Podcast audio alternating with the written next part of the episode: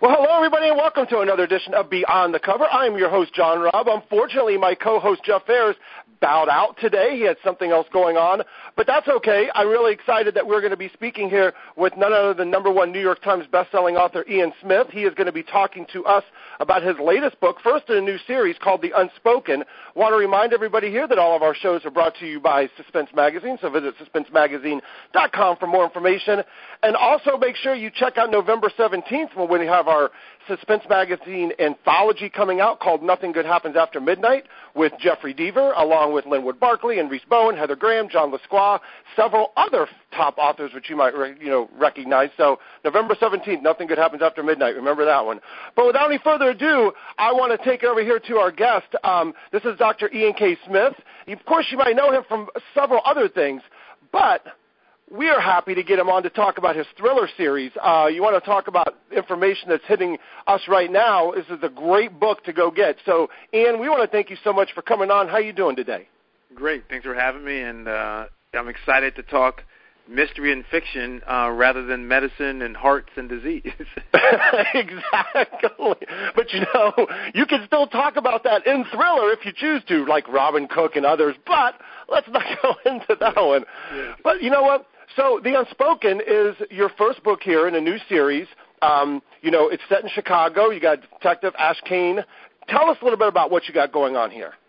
Yeah, you know, I've been wanting to write a series like this for a long time. First of all, I'm a big consumer of mystery and suspense. Uh, and so I like to write what I like to read. I'm very selfish that way.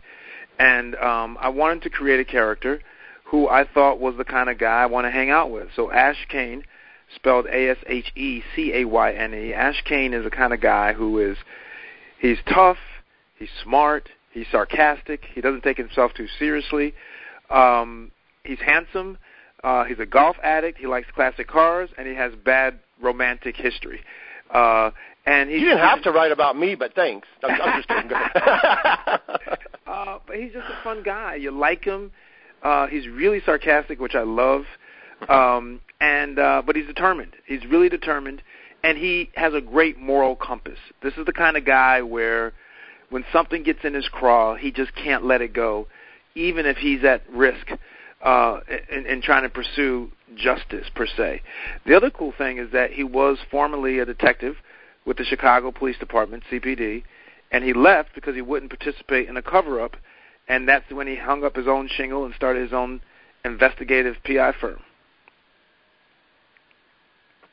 Now, it wasn't just any cover up, though. I mean, let's face it. I mean, you know, we got the mean streets of Chicago going on here, and of course, Chicago is, you know, in the news. I grew up in the Midwest in Ohio, so Chicago, of course, was uh, like the big city to me that we could kind of get to in about eight hours between, kind of like between that and New York. New York was a little further. Um, but you grew up in Chicago, so you're kind of writing about kind of close to home, but you're writing about areas that people generally don't see that much.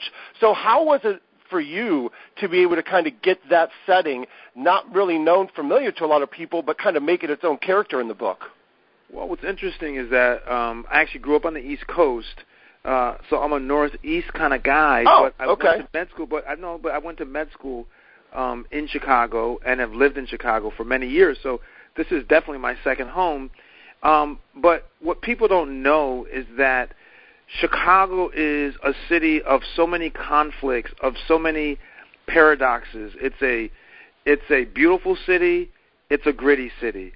It's uh, an easy city, it's a tough city.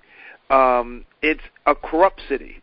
I mean, I, I don't say that in a pejorative way, but it's corruption. I mean, when I moved here, um, I was just amazed at how foundational corruption is to the city. I mean, that's just how it works. Everything involves backroom deals, kickbacks.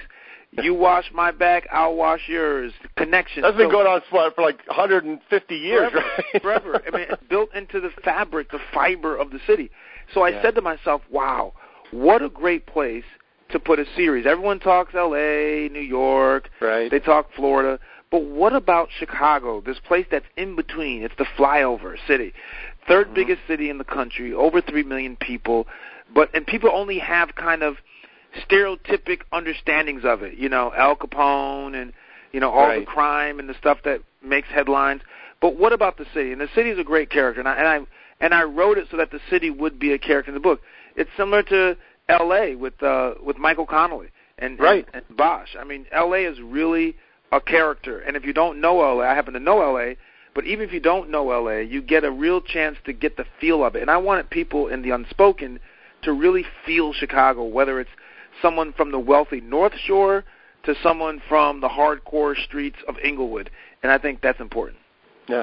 Yeah, we've lived in LA now for the past 15 years, so I've gotten a really good idea of the city. Now, of course, before living in Ohio in the Midwest, you're like, oh, you know, LA, the big city, and blah, blah, blah, blah, and you don't get it. But then when you get out here and you're like, oh, I kind of get it. And I think that Chicago kind of felt the same way for me, for me too. But, you know, it's a very tense time, I guess you want to say, in the country right now. And your book hits at the at the heart of of the tense of that's going on in this country right now. Tell us a little bit about that involvement within your book, um, and and why you kind of wanted to make it, you know, so profound and, and so uh, gut wrenching, basically, to me. Well, what's interesting is that I wanted to write this character for many years, um, and then my jumping off point was a case that happened here in Chicago. Now, this is right before all of the social, you know, um, uh, the social reconciliation and the unrest right. and the injustice and all this stuff. Uh, right before that happened, um, a big case here, uh, Laquan McDonald, um, a video got released of uh, a black young black guy uh, who may have been strung out on drugs or whatever, but whatever it was, he was not listening to the, obeying the cops, but he was walking away from them very peacefully. He had no weapons. He was unarmed. He wasn't threatening. He was just walking away from them. And some guy unloaded. He unloaded his clip in the guy yeah. and killed him. And this happened, geez, at least a year and some change before it came out. Mm-hmm. Um, and what happened was somehow somebody slipped the video, the body cam video, someone got it. And hmm. had someone not released, first of all, had someone had there not been body cam video, and had someone not released the body cam video, we never would have known possibly about Laquan McDonald. And that when that happened, I just was struck by that. I just was struck by how coincidental it was and how lucky it was that there was this evidence. And I said, this is a great kind of case for my character to say this was wrong and this is why I'm not going to participate in the cover up because it was a cover up for a long time until the pressure mounted on City Hall to Mm-hmm. be honest and open about it. And and now this predates George Floyd and all the stuff that's happened since. But Right. but so I didn't so I didn't I didn't write it knowing Right. the country was going to be where we are now. Now that you look at it, you're like, wow. People think that I was clairvoyant. I wasn't. I just that case was so startling to me and and and and and so bad on so many levels that I used it as a jumping off point. Now, secondary characters, of course, are always massively popular in the books. You know, it's those characters that give you those surprises. You didn't really know how popular they were going to kind of be when you started writing, and all of a sudden they had this bigger voice. Who was that kind of character for you in the unspoken that kind of jumps out to you? No doubt about it. Mechanic. Um, Mm. You know, people who have read the book love him. Mechanic. Uh, Ashe Cayne is an African American guy from the south side of Chicago.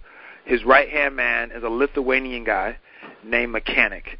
And he's called Mechanic because when he was a kid and there were problems in the neighborhood, they went to him to fix them. And so they called him the mechanic. And he's just he's fantastic. He is uh he's tough as nails. He's not very emotive. He's very quiet and he's a sharpshooter. And so his gunplay is phenomenal. And he's afraid of absolutely no one. And so, you know, it's interesting when you write main characters and a cast of characters, supporting characters, sometimes the supporting characters, it's not that they overtake the main character, but but they become so memorable. And so people really love Mechanic because they just, you know, people have written me and said, Mechanic has to get a bigger role. Well, you know, maybe one book it'll be a story about Mechanic, but right now he's supporting Ashe Cayne, but he's a great, he's a great number two. They're a great uh, team together. Yeah, yeah. Uh, you know, and and that's and then I have to ask though, but did you just have a dartboard and kind of just throw it and was like, boom, Lithuania. Okay, I'm going to make him from there. How do you get Lithuanian? You want to know the truth about that? Yes. I'll tell you the truth. Lithuanian because my mason guy, who does a lot of work around my house, is from Lithuania. Oh, there's the research. Yeah, yeah, and uh, you know it's interesting. Other authors have said this for years, obviously, that writers tend to write very comfortably and easily what they know and what's close to them. Yep, what's close It's- to home. Right, it's easy.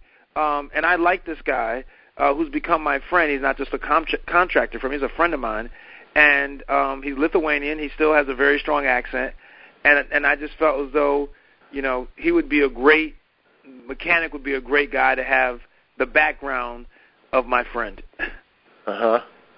And now you decided that you were going to kind of write this as a new series, but why did you decide to pick it as a series? Uh, you know, did you know it was going to be a series before you started, or was it after you finished that you were like, all right, I got to keep Ashe going? No, 100%. I started off that I wanted it to be a series. Period. I knew I wanted to write a lot of books. I like series. I like Harry Bosch. I like Jack Reacher. Um, uh, I like Henning Mankell's uh, books. He's uh, probably one of my favorite authors uh, now. Um, Mhm. uh, Wallander. So I like series. I like I like to be able to sit down and read about a character and the evolution of a character uh, from book to book. That as a reader, I love that. I want more and more and more. And so I said, listen, I want to do the same thing. I want to create a character that people like and root for, and they want to come back every year to read about his latest adventure. Mm-hmm. Now, how scary was it for you when you were writing kind of self-help books, you know, weight loss books, more medical things like that, into fiction? That had to have been a very, very different transition for you. It was different, but it definitely wasn't scary. I mean, it was challenging, and I like uh-huh. challenges. My whole life has been about, you know, trying to, you know, um, take. But was it challenges. scary in the fact of, oh my God, is anyone going to buy it because they know me for this? Do they don't really know me for this? I- Yeah, you know well, what I mean? Felt, well, yeah, but I felt like I didn't have much to lose. I mean, True. my nonfiction diet books have been extremely successful. I mean, Yeah. you know, you know, many bestsellers on the New York Times list, number one, many, many times. So I felt like, well, you know, if this doesn't work out, listen, I can always get, people can always keep losing weight. I got a pretty darn career in my other Yeah. book. Uh, so I, you know, I don't want to make it seem like I took a big risk because because Uh-huh. you know it would be it would not present itself like oh wow I was really nervous because I took a big risk and my whole life depended on me being successful in fiction. No, what it was was this is something I've always wanted to do. It's something I love, and so the risk I took was that people would say, well I'm not going to read your book because you're a doctor or because um, you write these other types of books. So I was hoping that people, and that's why my books, on my fiction, I don't put the MD after it. It's just Ian K. Smith, uh, Right. Because I don't want people to to come to the book with a bias that a medical doctor wrote this book because people like to pigeonhole other people. Well, if, if, if he's a scientist or a doctor, that means he doesn't understand art. He doesn't understand music. He just understands, and, and that's not how that's not how the world works. Mhm. So I try to, you know, avoid that uh, assumption that people may make. Um, but yeah, I think that going from nonfiction to fiction, it can be a big leap for many people. But for Mhm. me, I've always been creative, right? Because writing fiction it just means you're cre- you're a creative person, and and you're can you tell a good story? you could I'm going to say you're a lover of story. You got to right? tell You're a good story. storyteller, right? And you understand good story. And so I think Yep. that I've been all my life. I've been a curious person about stories. Sometimes people say, "Geez, you ask so many questions," but uh, but I do. I like to learn. I like to hear good stories. I like to tell good stories. So I, for me, it wasn't a big leap, but I will say that when you're facing a whole new genre and you've built your whole career in another genre, you do say, "Geez, I hope they like this stuff." It's a tough one. It is, you know. I mean, because you just wonder how many people will kind of follow you over, and then how many more fans you're going to kind of get. It can be daunting, and it can be scary in the fact, like I said, will anybody buy it? Because it's your passion, and it's something that you're passionate about, and you and you want to be successful at your passion, and you want to be able to have that. You know, that's that's a big thing for people. Yeah, you know, I don't. um I make it a habit of not reading my reviews. That's Um, good. You yeah. keep up that habit. That's Yes. don't ever break that. Don't listen to Chicago. You keep that habit. Well, but I will say this though. So my my publicist sent me the reviews from Publisher Weekly. Um, That's a good one. Kirkus, um, and the reviews were so laudatory. They were so great. I was like, oh my goodness! Like I felt like you know I was going to fall over. I called my wife and said, you're not going to believe this. Like, I mean, honestly, I, I had to read them several times. Um, and um, and I was. It's almost like a feeling like, are they talking about me actually? like they're they're talking about you know that book that I was up at three o'clock in the morning, day after day after day on my computer by myself, listening to Kiss FM in LA through uh, the internet, writing Yeah. by myself. Because listen, writers often work in a vacuum, right? We work Yeah. in dark places by ourselves with some type of stimulation, whether it's music or something else going on in the background, and you don't ever know how people are going to receive your your creation. It's my creation. It's like artwork, right? It's, Right. it's art for me. So uh, to get those good reviews was amazing. But in general, I don't read reviews because I feel like at the end of the day, I write the best book I can possibly write to entertain That's all you can do. Right? That's all I can do is try to entertain can you. do. And you know, some people are going to like it, some people are not going to like it, and I just don't take Sure. it personally. Yeah. I mean, and that's the thing. And you had me all the way up into Kiss FM. I'm just not that kind of music, but I'm keeps still the 70s and 80s kind of, Yes, you know, metal rock kind of guy. Yes, but it's poppy. It, it's just it's because of the beat. You know, you're up three o'clock in the morning. You need I need something to keep me going, and so I, I just like the poppiness of you know the the artists that they play, and they play them in rotation. Yeah. every thirty. oh minutes. yeah, they do. They play Katy Perry and all of them like all the time. All 10 of them get the same 30 rotations. That's right, right. you know, Oh, but yeah. But the other thing that um, you know when, when you're starting to because you wrote two thriller books before this, but now you kind of into you know went into a series. You know what was with the other two standalones or, or what or what was those? Yeah, they were standalones. The first one, um, which people have for years been asking me to write a sequel to, the Blackbird Papers, Mm. uh, was an FBI agent uh, by the name of Sterling Bledsoe. And Because because I just just just just real quick disclaimer because I'm not familiar with your other two books. I this one I knew I didn't know about the other two. So Yes. Um, so that's an honest. FBI. That's an FBI agent who investigates the murder of his brother up at Dartmouth. Um, Okay. And people love it, and so uh, they've asked for a sequel, and I do want to write a sequel.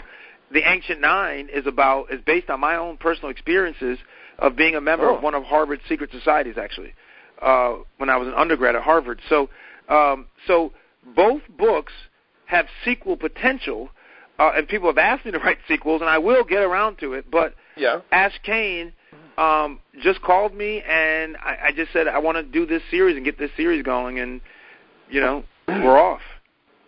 Now you know I have to come back to the Harvard Secret Society thing that you just mentioned real quick. But uh, now, is it something that you're still involved in, or is it just something that you just do when you're at Harvard? Uh, I'll answer it by saying that once a member, always a member. Oh, okay.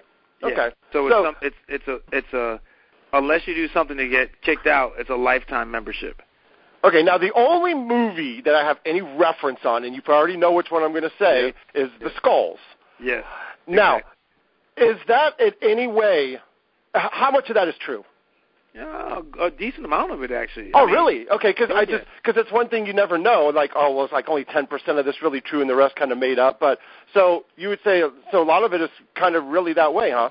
Yeah, I mean some of it, of course, is embellished, but Sure. um, but yeah, I mean the the the foundational, like in my book, the foundation of this character getting into the secret society, a kid from the other side of the tracks gets into the secret society, and he's trying to discover the mysteries of the ancient nine. I mean, a whole bunch of that stuff is very very true.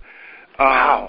yeah, and it's very intriguing. It's a fun book. It's a fun book. I enjoyed writing it, um, and it's funny because a lot of my classmates um, have read it and they've Mhm. liked it. I was a little. Now, I was, you talk about being nervous. I wasn't nervous, but I was like, geez, you know, your people who know you the best sometimes are the most critical. And I was Sure. like, how are these how are these guys going to take a book about our school on our campus and about our clubs, which are a big part of the social life at Harvard? And uh, everyone liked it. Actually, it was pretty good. That's It good. Cool. Yeah, that's cool. I, and uh, but you so you have thought about maybe doing a series on something like that then? Maybe Oh, running yeah. two simultaneously, huh? Oh yeah, yeah. No, what I want to do down the road is I want to have the character from the Blackbird Papers actually meet Ashe Cayne and for them to work together on something. That would be that would be awesome. oh, okay. So like a little tie-in. Yeah, yeah, yeah, that'd be awesome. Nice, nice. Now, so what's next though? So coming up, I'm sure you're going to have what book two? You got book two already coming out? Book two's already done. It'll be out next October. Yep, Um, in the hopper. It, it's called Wolf Point. Um, it's a great case. It's based Yeah. on a real case that happened in Chicago. Um, the one-liner is the president of the Chicago School Board. Uh, his body is found partially submerged in the Chicago River, uh, believed to be uh, brought on by suicide, death by suicide, and his kids don't believe it. And we're off. We're off and running, right? right. Ask Kane. and then we're off and running, and there it goes. Find us the truth, Ashe Cayne. We want the truth. We can't get closure until you give us the truth. Okay. and he goes to work. nice. So you have a lot of fun uh, writing these books. Do you have any superstitions when you write, though? Do you have anything like the pencils have to be in the right place, or are you just one of those ones that kind of hit it? Yeah, you know, it's interesting. I was thinking about like people always ask me what my what my style is when I'm writing. I mean, I typically write in three places. Um, I write between my desktop and my laptop. Um, uh, and sometimes I love to write in the library. By the way, I go into the Yep. stacks uh, and I write in the stacks. That's a lot of fun. Um, but I no, I don't have any superstitions. I mean, I listen to music. Um, I, t- I I kind of keep track of my page count. You know how many how much I get accomplished. Um, Okay. You know, each day I like to record that. Just kind of as a, I'm a very goal oriented person, so I like to see progress. Um, especially when you got to write hundreds of pages and you're starting from zero. So Yeah. you know, going from five to ten to fifteen to thirty, like okay, thirty pages, that's pretty good. So, um, but other than that, I don't have any real superstitions. Now, writing book two, because you know, book, you know, the unspoken, you could have taken your time and as long time as you wanted to to get this one right. But then all of a sudden, your publisher's like, "All right, now you got ten months, and we need the next one." So, how was that being able to kind of say, "All right, now I got to jump right back into them and and kind of get it going and keep it fresh"? Well, I write ahead, so I learned Oh, this okay. from um, Robert Parker. I was reading an interview uh, many years ago, Mhm. and he was saying how he's always two books ahead. Uh, Lee Child is a, is at least a book ahead. I write ahead, so when I had finished with the Unspoken before it even got edited, I had already written the second book because um, I want I don't like deadlines. I don't want to write because I have to meet a deadline, a publication deadline. I think that can can um, really stifle your creativity. You want it to be less work and more fun. Yes, absolutely, Yeah. absolutely. So, for example, book three, I've already I'm a, a third of that. I'm third done already, already with that for twenty. Okay. That's 2022. I'm a third into that already. Damn, you're just get into it. Well, you just you know, Stephen King said writers write. Um, That's true, and they read. and they read. And so I, one thing I don't do though is I don't read other people's works when I'm writing because I think Okay. that sometimes subconsciously um, that can influence influence the way you write or your concepts, or your ideas. So I have a whole stack next to my bed of books that I'm dying to dig into uh, that I haven't been able to because I've been really really productive over over the quarantine.